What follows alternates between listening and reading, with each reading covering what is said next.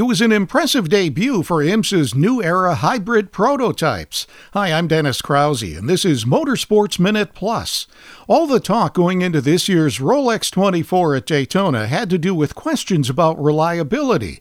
With the spectacular hybrid powered prototypes that make up the new GTP class of IMSA's WeatherTech Sports Car Championship last 24 hours.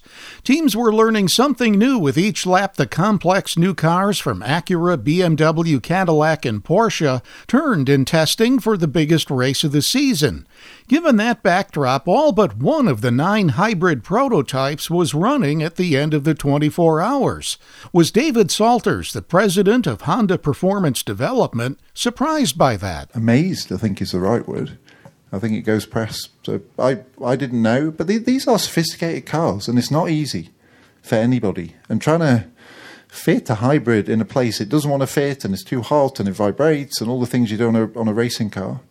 I think it's a testament to each group that they did a really good job and the suppliers of the hybrid system did a good job, you know. So it's not easy. It's it's always easy to look and stuff. It's much harder to do. So you know, well done. But I think it's amazing the fact that we and it was a fight all through the race.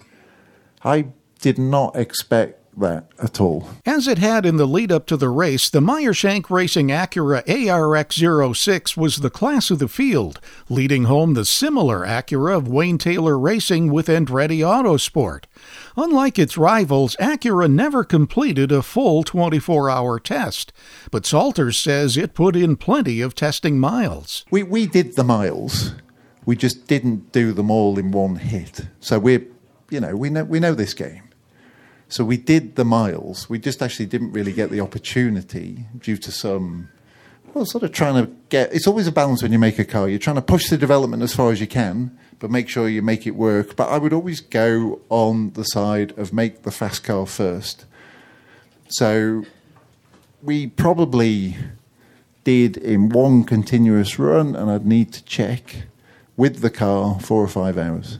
But we did lots of slots of that, and then on the dyno we have a full hybrid powertrain. That thing did tens of thousands of miles, and the car did tens of thousands of miles. We just didn't put it all together, but apparently it's okay. Much of the twice around the clock race was a renewal of the Acura Cadillac rivalry of recent years, but Salters knows both BMW and Porsche will soon be in the mix. Yeah, well, isn't that brilliant for our fans, Acura fans, IMSA fans, other manufacturers' fans, and well done to him. So the sports car racing, I don't know, obviously people are on the pit lane at the start of this race. I've never seen anything like that. That was astonishing, I think.